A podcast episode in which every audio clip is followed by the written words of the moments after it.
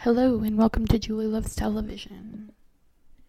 Um, back for another week, actually recording a little bit later than usual. I should way record way earlier than I do, but I'm just not good at this. I was having the most unbelievable tech ish- issues I've ever had in my life while trying to record today, and it's like, I'm not that old, I'm pretty young, I'm I consider myself pretty good at technology, but this was frustrating me to the point where I was like, I'm going to throw this computer at the wall if this does not fix itself. And I was like, why don't I try using Chrome? I hate using Chrome. Google's not like the best. I mean, Apple's Safari is probably not that much better than that, but more of like a known issue with like privacy and access to all your information or whatever, but I'm not well-versed enough to talk about that sort of thing. Anyways, so it's like, oh, I'll try to use Chrome for my program that I've been increasingly frustrated in trying to record with this stuff with. And wouldn't you know it, it works like a million times better on Chrome, and I don't know why. I think all these, like, podcasting, recording softwares, for some reason, only want to work on Chrome, which I don't understand, but it also could be could be because my computer is like ten years old and I should get a new one. I mostly don't get a new one because I don't use it for anything really, but if I'm gonna try to be more consistent with this moving forward, I'll try um I'll think about it. It's just, it's so much more expensive these days to buy a computer than it was like when I bought when this one was purchased.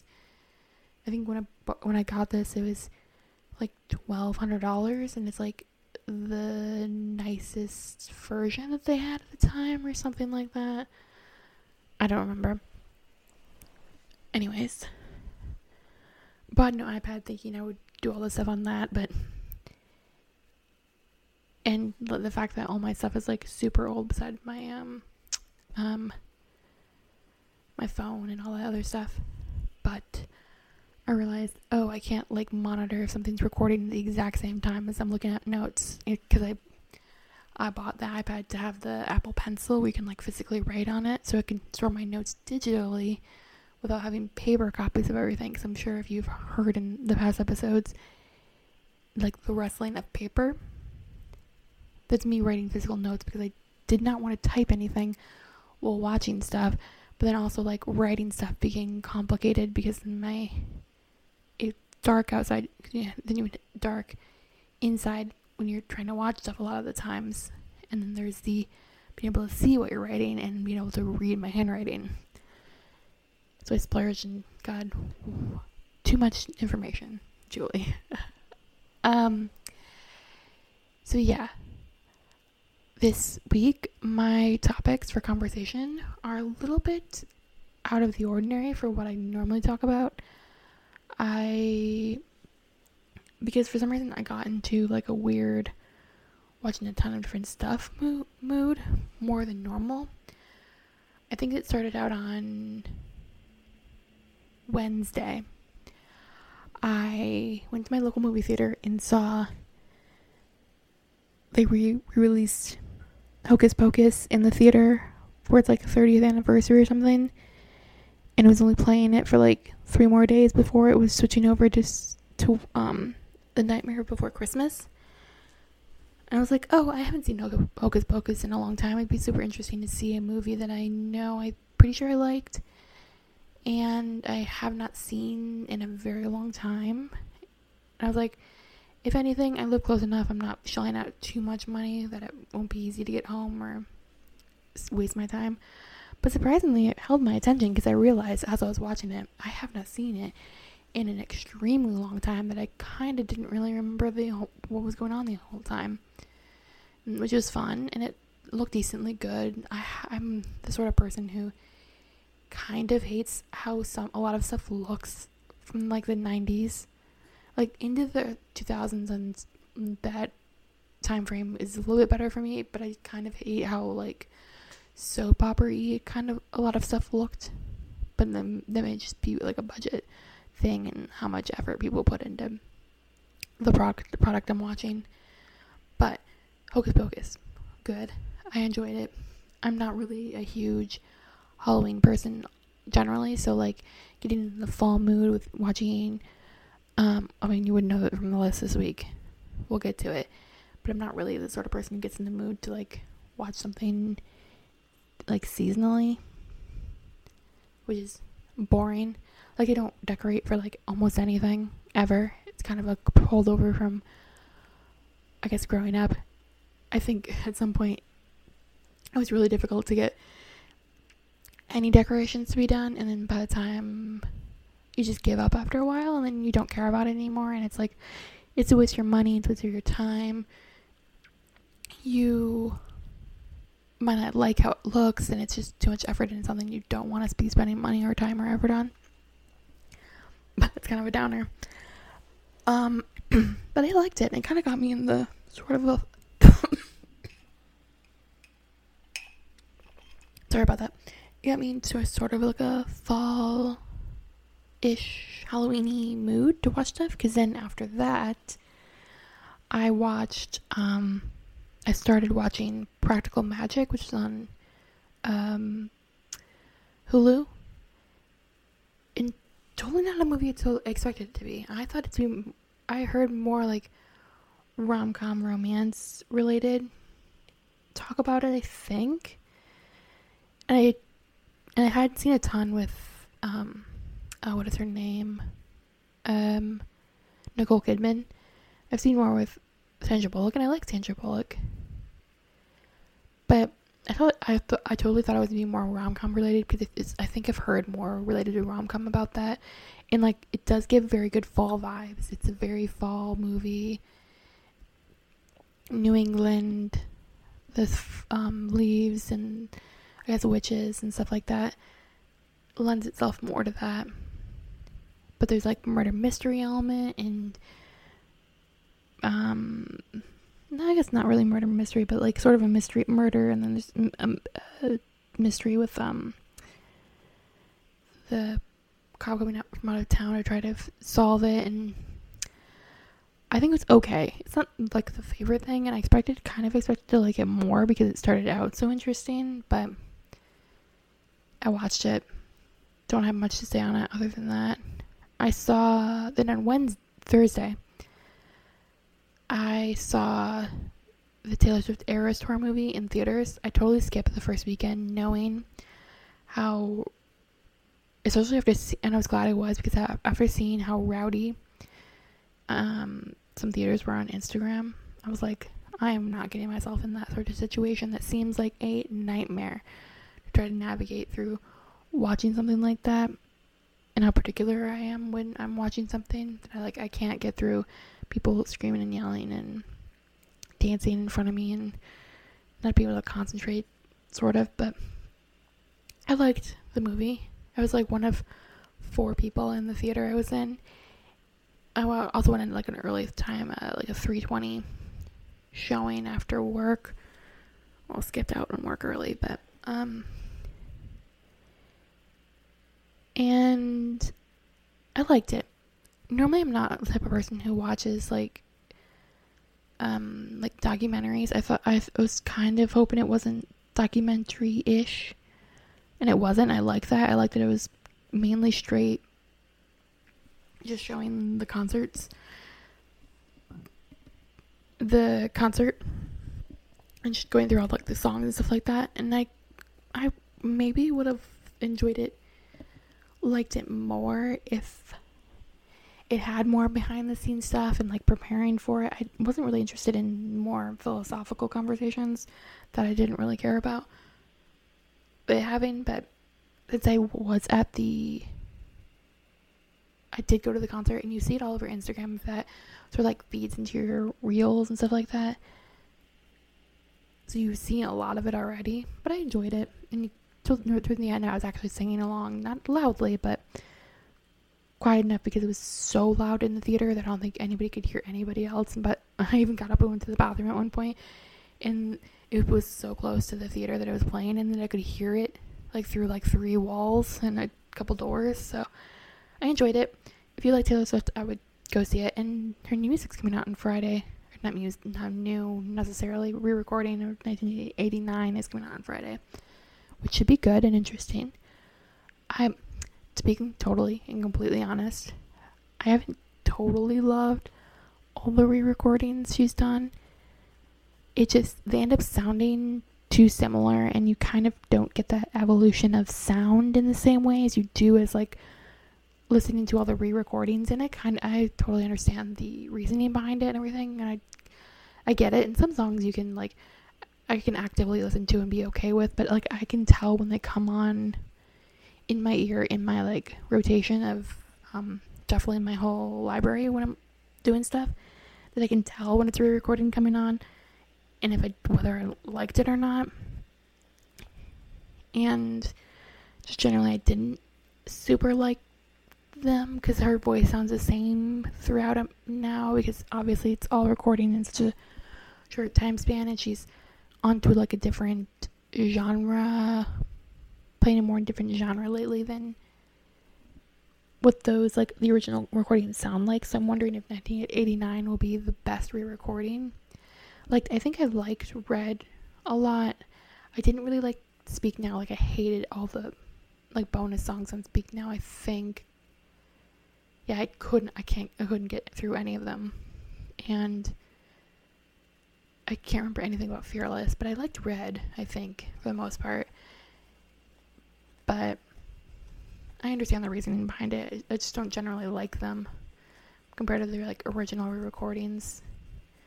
Um, but it, it should be interesting. Um, not necessarily something I would talk about music, because I'm not super into like specifically about music, because I totally, I realize like I don't know, I listen to the songs a lot of times, and uh, granted there are a lot of songs that she has, I don't really know all the words all the time to stuff. And I realized that as I was like sing, trying to sing along to stuff or at the concerts and stuff like that, I knew a lot of like where it was going, but not totally every song. Um, into my weirder part of my list, which is definitely more um out of my comfort zone, what I've watched um normally. So two horror movies are on my list. Now, granted, these are not of the regular genre of horror that I, I, I guess most people would consider like Saw movies or anything like that. I saw Totally Killer on Amazon Prime, which I've heard of some people talk about. I don't remember hearing anything specifically good or negative about it, but I saw that. And then I watched Freaky, because I remember the on Amazon Prime two that um came out in twenty twenty. Um, Totally Killer came out this year, I think, like within the last month.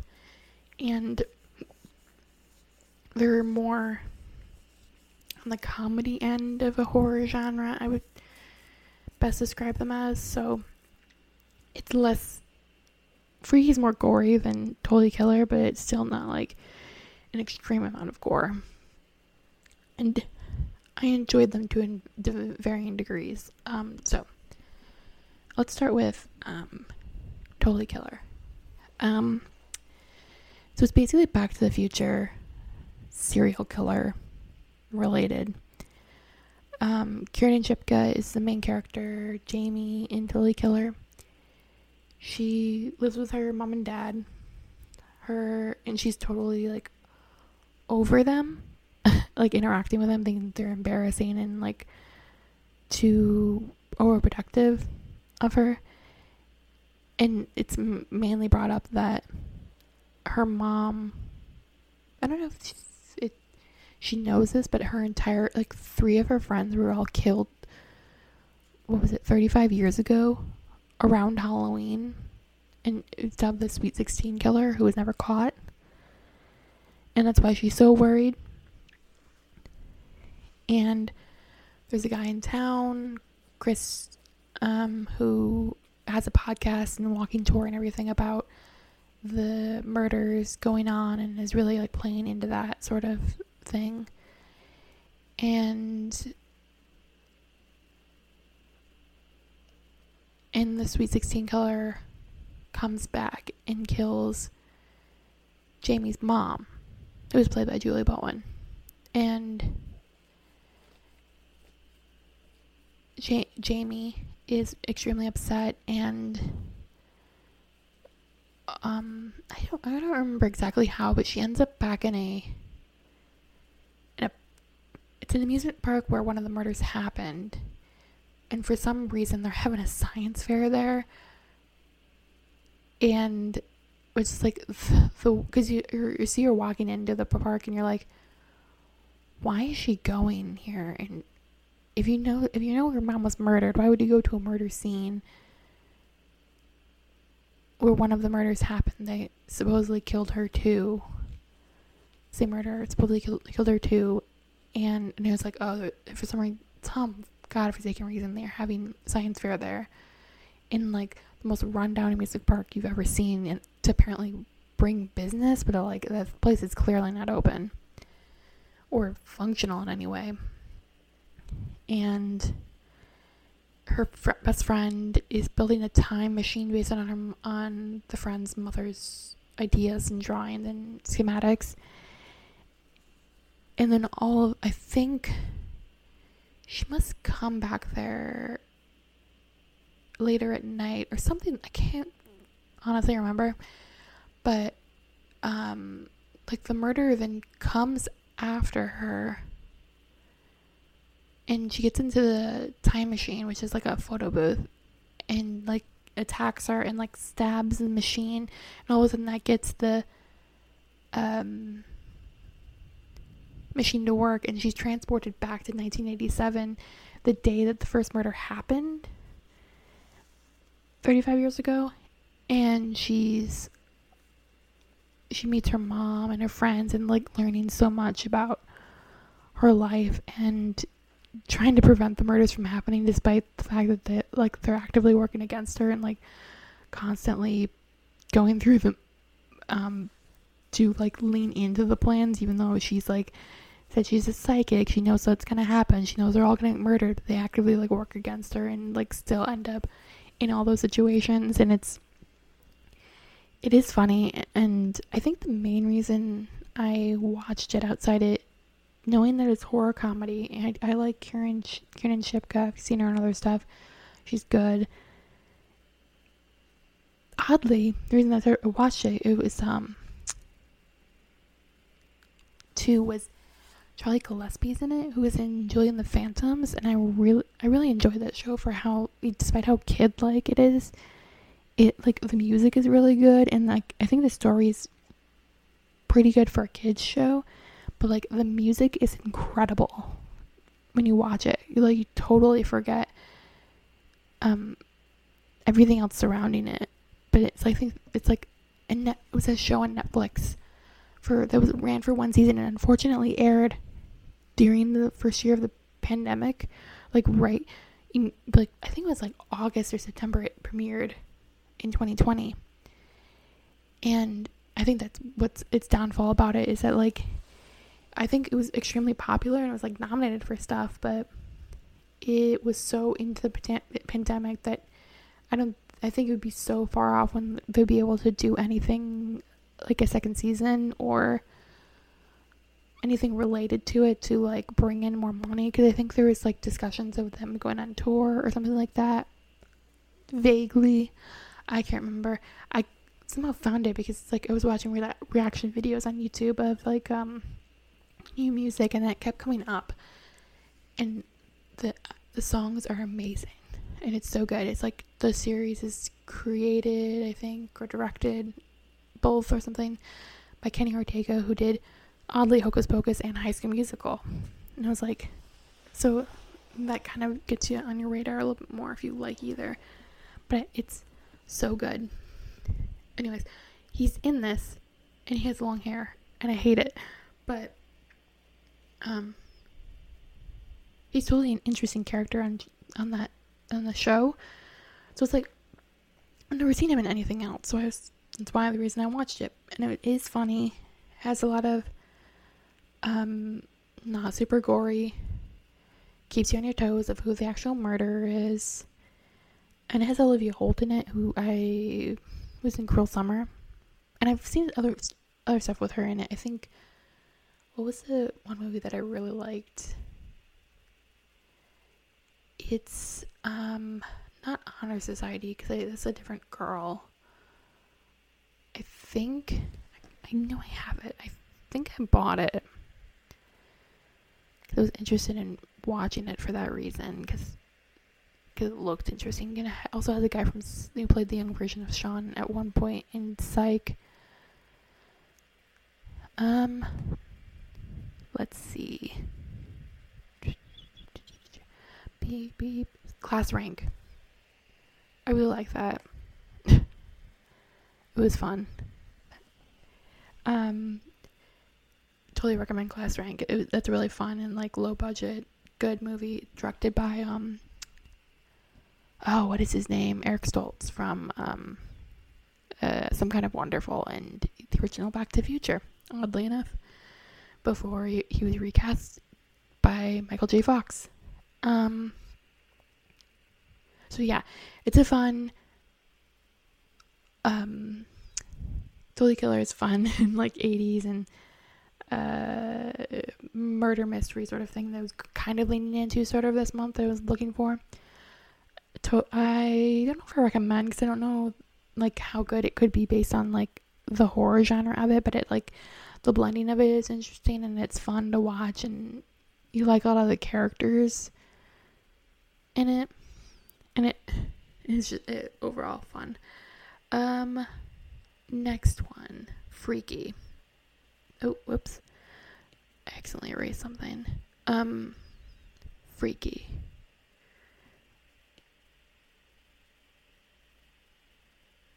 With Vince Vaughn and Kathryn Newton in it. Another Blumhouse horror comedy genre blending movie. Um, also on Amazon Prime. Yeah, yeah, yeah. I didn't buy it. Um, so Kathryn Newton is the main girl. What is her name? Oh my god, I can't remember at all. Um, Millie. She's a total, like, outcast at her school. She's just totally shy, can't talk to anybody, has a group of friends that is, like, very small.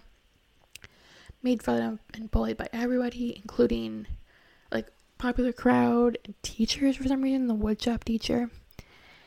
And just doesn't fit in and has, like, an alcoholic mother. Her dad just died. Her sister is a police officer. It must be a very small town. Uh, because it, this police station they went into at one point was, like, one room. Um, and the, how, how do I describe this? The town starts to freak out because the night before, like, four kids were murdered by a notorious, um, Halloween, not Halloween, homecoming time, um, uh murderer who comes out and just like kills a bunch of teenagers apparently, and like it was extreme. This is much more gruesome than the than Totally Killer, and the murderer is played by Vince Vaughn, who's in this like weird like gross uh, not gross mask, who just kills with anything wanton, like doesn't bring weapons. And at first you're like, is this a movie someone's watching at the beginning of the, or is this, like, just a setup? And it's just a setup to, like, move into the rest of the story. So, everybody's freaking out about it. Millie, so then you're introduced to Millie and her whole character and what she's like, actually, because it, this ends up being a body swap movie. And so, she's attacked late at night after her mom forgets to pick her up, who's drunk on the couch, and the Vince Vaughn serial killer, who they named the Blissfield Butcher, comes after her with like some sort of replica, some sort of like um native, I don't know how to describe it, some sort of supernatural empowered weapon. And when he goes to kill Millie, like somehow that causes like body swapping to occur, and she wakes up the next morning and their bodies are swapped, and like funniness ensues with her being someone completely else, like dressing completely differently, acting completely differently, and like immediately start murdering people who like treat her badly in school. And Vince Vaughn is like running around trying to convince everybody who he actually is to try to like track her down, and eventually convinces her friends that she's who she is.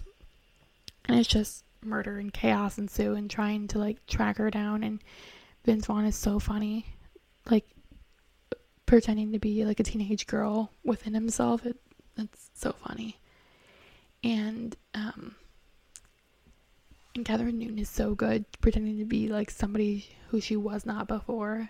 It's, and it's, like, totally going for it, even though, like, you'd think, like, a person, uh, the obvious ensues, whereas, like, Vince Vaughn is, like, this hugely tall person who's obviously stronger, gets into, like, a t- extremely tiny, like, fra- fragile, frail person, not frailer person, and it's like trying to attack everybody and just does not have the same like capacity, and like doesn't still doesn't realize it as he was going through the day, and like still attempting these crazy things but just goes for it.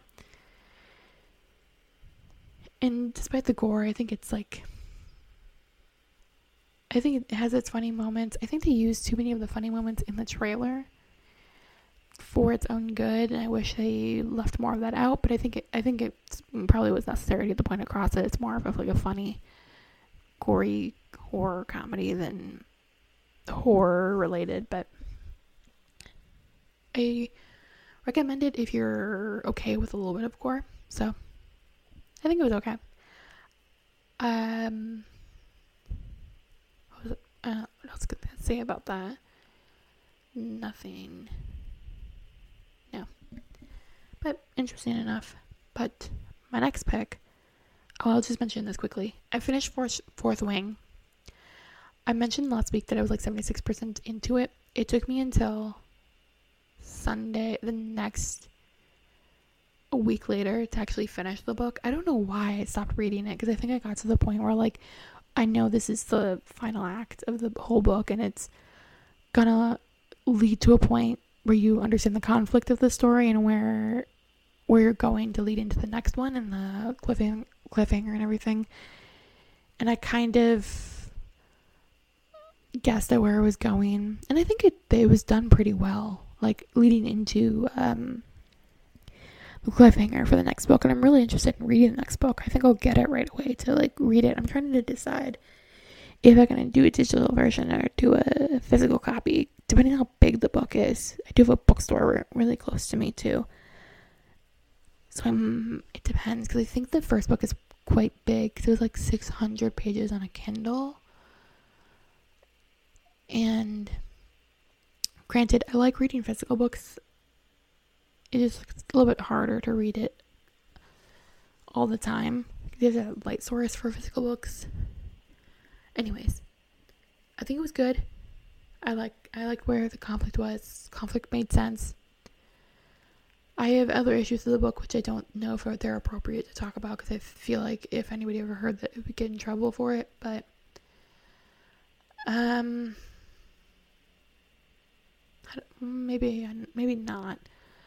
My one issue is like it feels like sh- they do the author does so little to get you to understand why mm, what's her name? Violet is more of a hero in the story, and it felt like in the final, like the battle of the book near the end, that it's like I don't completely always understand how she's being helpful a lot of the time. Like a, like she is in certain moments, but maybe it's just trying to build that up toward in later books. Because uh, obviously it's like a she can't be good right away, and like a like a Harry Potter-esque character who's a a wonderkind or something like that. Mm, I'm trying, I, and I under, I understand it. It's just sometimes it's like uh, I don't get this for a book, and why? How is she not more harmful than helpful a lot of the times? And is it, it's really due to the dragons she has that she's more helpful, or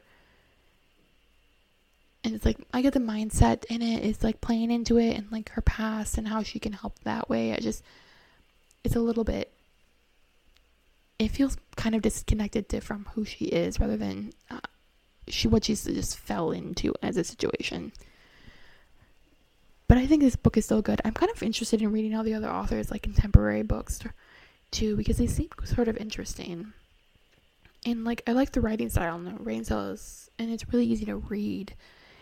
And I've, I've read a couple of the other synopses, and they sort of seem interesting. They seem sort of out of the box, too, for contemporary stories. But I keep getting pulled back to trying to read more K A. Tucker, because she consistently writes more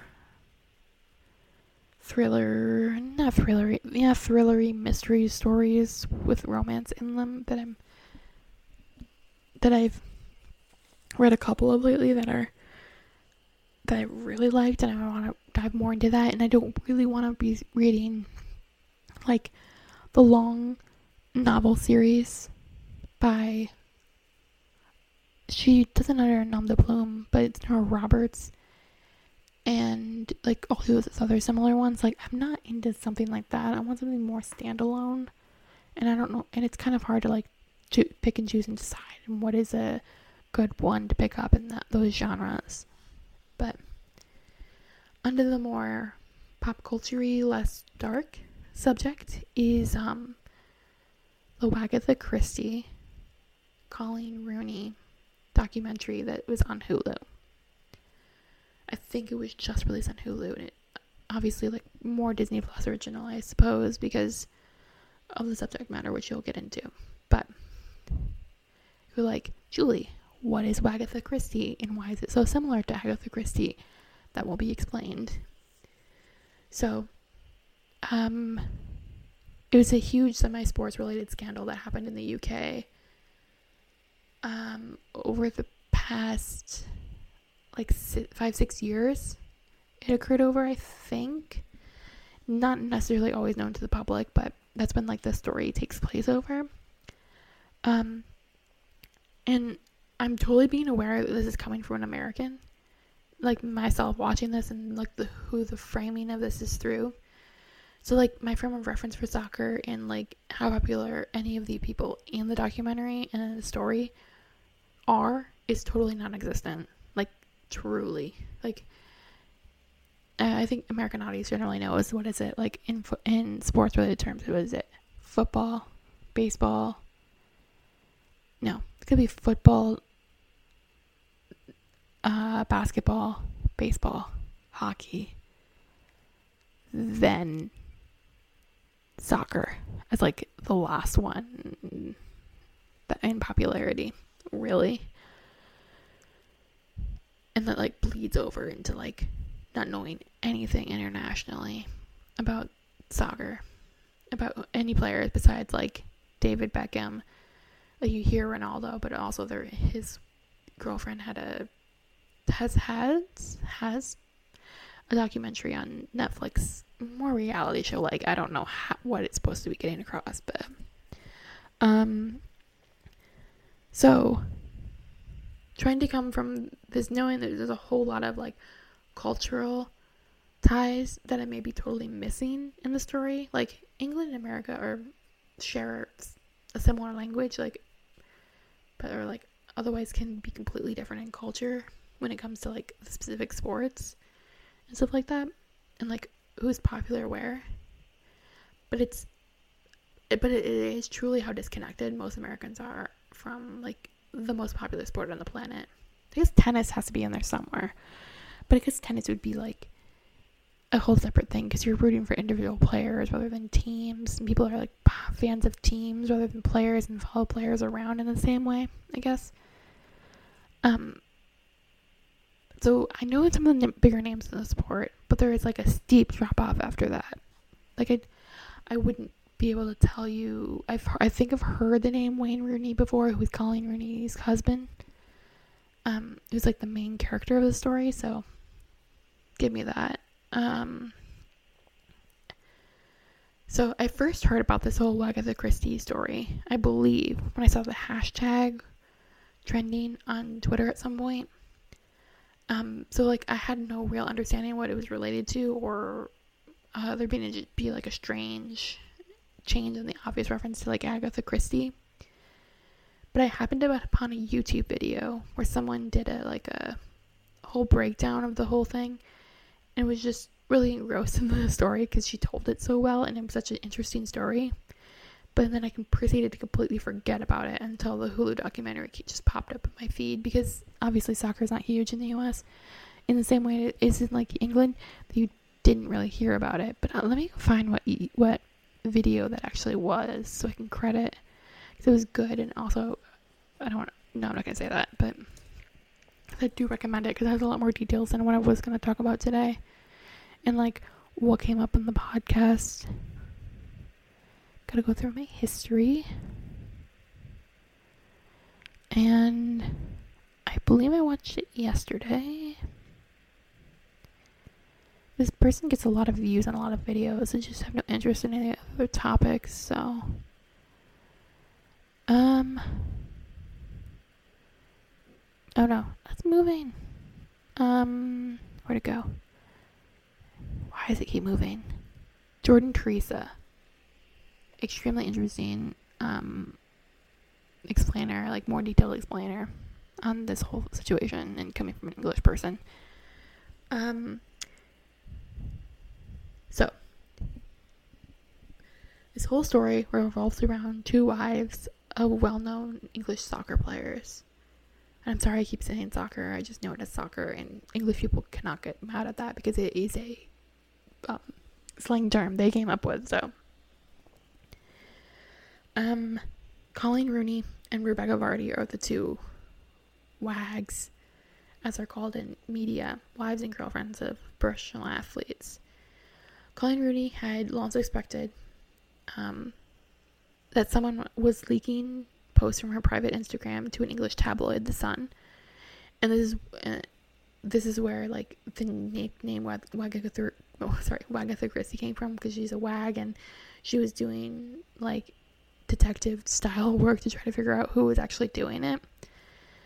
Um so Colleen had suspected Rebecca Vardy, um alluding to, like, that she Rebecca had a close relationship with the tabloid in question, and, like, had many excuses with the magazine, or yeah because I'm just saying magazine, it's like a it's like a online thing, and was consistently getting good press through this newspaper tabloid.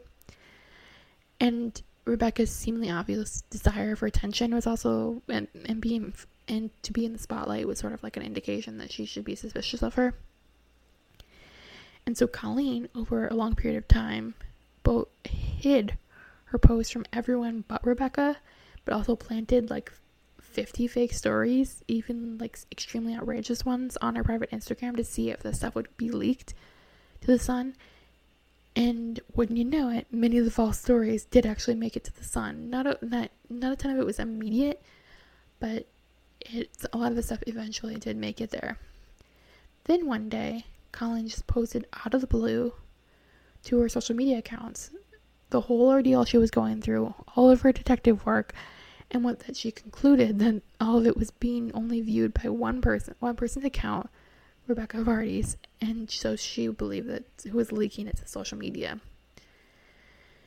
And then this whole situation came to a further head when Rebecca Vardy inexplicably decided to sue Colleen Rooney for defamation through that post. And it's, I think, one of the most insane things someone has ever done, but I guess if you're a wife of an English soccer player, even though I don't know how rich or how well known or wealthy her husband, Rebecca Vardy's husband, is, it's insane. It, maybe she says money to burn to do this, but insane. And quite a bit of the docs cover, covers, like, twenty twenty wise, the um the fi- the the final preparation and the trial for sorry the trial and the preparation throughout for it, and the fact that The, and through, like, interviews with Colleen's lawyers, Colleen's husband, Wayne Rooney, and herself. Such a focus being on being able to prove that Vardy was the one who who was connected in some way to the tabloid, or had knowledge of the stories being posted to the tabloid. And it ended up being, like, the smoking gun being that there was, like, leaving these extremely detailed and, like, extremely bitchy texts with, um, between Vardy and her agent. And it was just, like, it's so, it's so, like, det- um, like, typical, like, ooh, murder mystery, like, style to the whole documentary, even though this was about, like, leaking private Instagram posts to a tabloid. And it just made it, like, it was so in a light in a way, and treating it so seriously that made it so entertaining that you're like, you're, you could openly gawk at, like, extremely weird things that were happening in the story and be like, feel more comfortable being obsessed over that sort of thing. And how, like, that launched into the stratosphere because it came up with its own hashtag about the her whole story and, like, the trial and going through it, and ended up being um Rebecca Vardy would end up found by the judge to be, like, most likely responsible for the leaks and the stories being going to the pre- the press, which is so interesting that someone who had to have known all of her texts would so go towards her being guilty of actually leaking this stuff that she would actually sue and end up coming out the losing situation of it, which is so interesting. But it was one of the crazier things in pop culture that was, like, light and I don't want to say she Colleen Rooney is kind of insulted by the way people were, like, diminishing, like, what she was going through with having private things being leaked, but it was, and it was, like, so non-serious, but, and I sort of get that, but I also, like, this, it's extremely ridiculous thing that extremely blew up. Like, if it were, like, a lower range thing, but to be, like, a humongous story that everybody was talking about, for it to be over something that's not murder, mayhem, anything like that, made it completely entertaining and so weird. And just, like, fun to watch as, like, a thing, non-serious. I, I keep re- repeating myself, but, like, apparently, Rebecca Vardy's te- lawyers' teams were put, like, put up the facade. They were going to put all the journalists who wrote all the stories on the stand, saying there was n- that she was not the source. But closer they got to the trial, ended up noticing all the affidavits given were not signed by the journalists. The journalists weren't going to um, testify, and um. Rebecca Vardy had lost a bunch of messages supposedly covering this time period, and her agent's phone, who would be, like, the second source of the information, was dropped into the North Sea at one point, and the computer got corrupted when they tried to download files. And it's like, oh my god, this is, like, it's either it's, like, an amazing coincidence, or it's, like, clearly deliberate in a way that's, like, how is this gotta be sanctionable offenses in, like, a court case, especially when you're bringing the court case to have, like, so much stuff missing. But I, I guess in the in the same vein, I guess there was also, like, a time period of where um, Colleen Rooney's messages also disappeared. They're constantly talking about WhatsApp, and obviously that's not really something that's used a ton here. And I just don't understand that, because I'm, I think it has something to do with they don't get unlimited text messages in Europe. And so they go through a web-based messaging app called WhatsApp instead. Because despite that, you still need someone's... That's what I kind of don't understand, because st- I think you still need people's numbers to, much- to message through that. It makes it interesting. That, that's just what's interesting about it, too. I don't know. And when I was in Italy, we tried trying to use those phone numbers people give you. It was, like, next to impossible to try to figure out how to type those in and get them to actually work. because you're you're so used to one phone system and you try to look it up and it still doesn't make any sense in what you're trying to do. It's like there's so many extra numbers. Or like, are you supposed to type all those in? Um, um, then I see numb, and it probably explains my lack of ability to do technology. But it, it we were just in a stressful situation in the time we were trying to call somebody and trying to use international phone plans and like like basically not working at all, even though they said they should be working. And it, it was. Technology sometimes is unnecessarily difficult for no reason, and when you're not in the mood to like try to figure them out, they just rub you the wrong way even more than anything. There were extenuating circumstances and why it was even more frustrating, but I will not, I shall not get into that. But yeah, I truly recommend the documentary. It was kind of like after I tr- started watching the Beckham one, I was like, oh, this is less soccer intense. But it's soccer related. Maybe I'll find this interesting. Maybe a sprinkle of other stuff and get more in- information. Um, I am only forty-six minutes into recording and I have run out of topics and I should have written more stuff out. But I can look up news stories. Uh, oh, I actually wanted to mention I saw Sweet Magnolias was renewed for another season. Um, I watched a majority of the last season. I couldn't get all the way through it. I don't know why. Like, eventually I fall off on these shows. Because I feel... I was so... I totally thought when you were seeing the trailer, they were trying to trick you into thinking Ty and Annie were... Actually, were Jackson and Annie in the trailer. Because they showed a picture... A, um... a clip of Ty, and it looked like he was wearing very similar outfits to what Jackson was wearing when he kisses Annie in the trailer. I was like, this season's actually gonna go somewhere and get somewhere juicy or something, because Jackson and Ty are like best friends or something. Are they best friends? I feel like they were, yeah. And it just, it didn't go anywhere. I felt like this story was just getting more and more ridiculous all around, but I'm sure I'll watch the whole thing again by the time the next season come out. Probably the same thing I'll do with Ginny and Georgia, because I think I got to the same point in Ginny and Georgia's second season that I like fell off watching it. But it renewed for another season.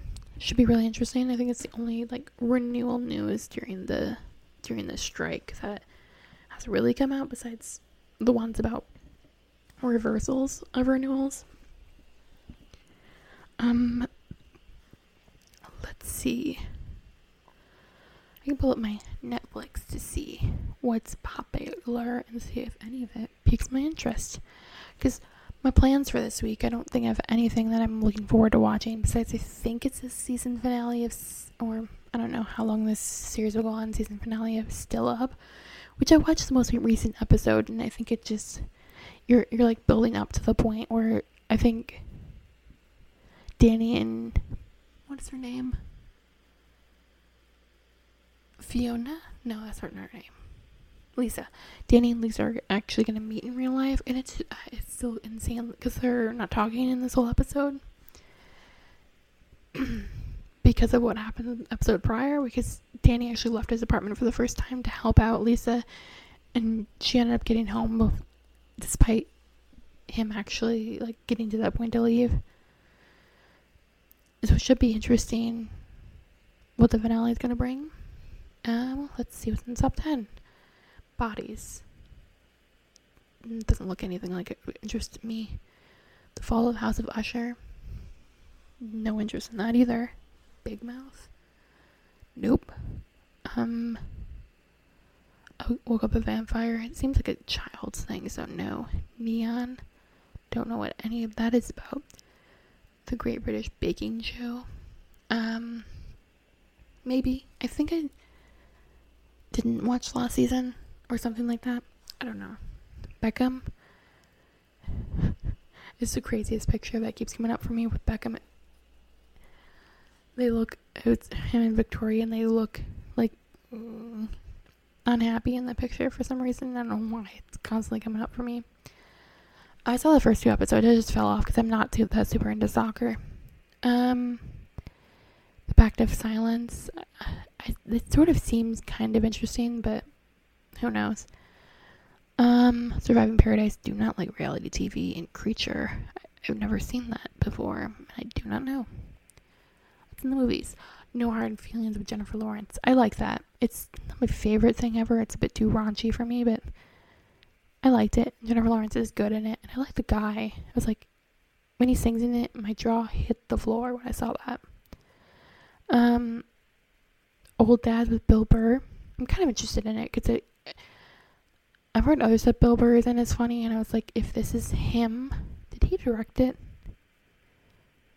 Um, oh, it doesn't say who directs it, does it? I have to scroll down more. Yeah, he directed it.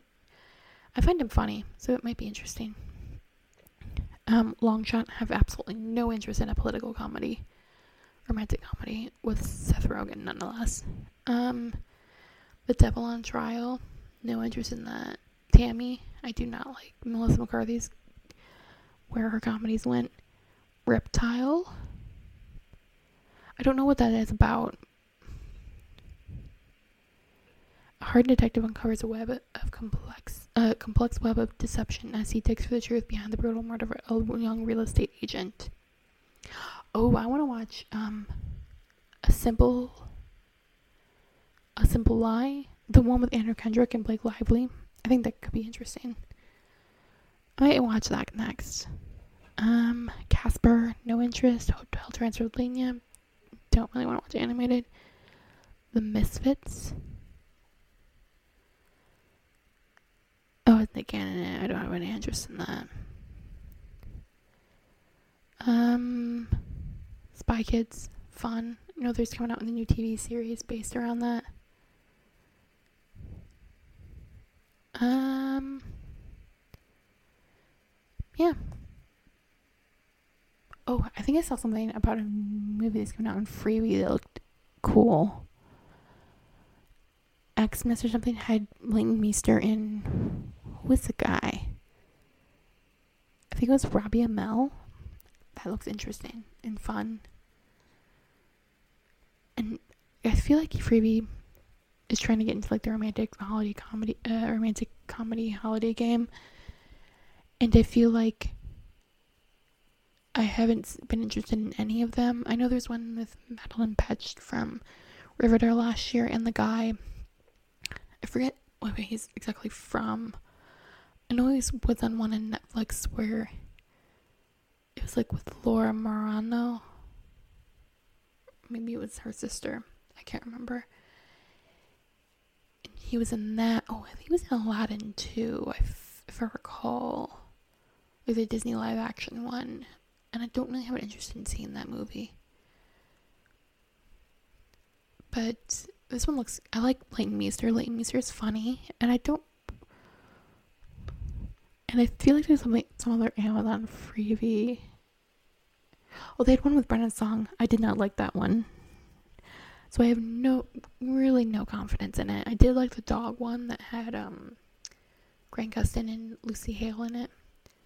And I'm still kind of bitter over the Hating Game with Lucy Hale and the other guy. I, I feel like It was, a, it was such, such a popular book, like, huge book. It, it just, I feel, I feel like they just didn't put the right amount of effort into it to make, in, in a way that could make it truly great, and I don't really understand what went wrong there. Maybe they snapped it up before it got huge, huge. I don't know. What else is supposed to be coming out that's good in theaters? I'm not really sure.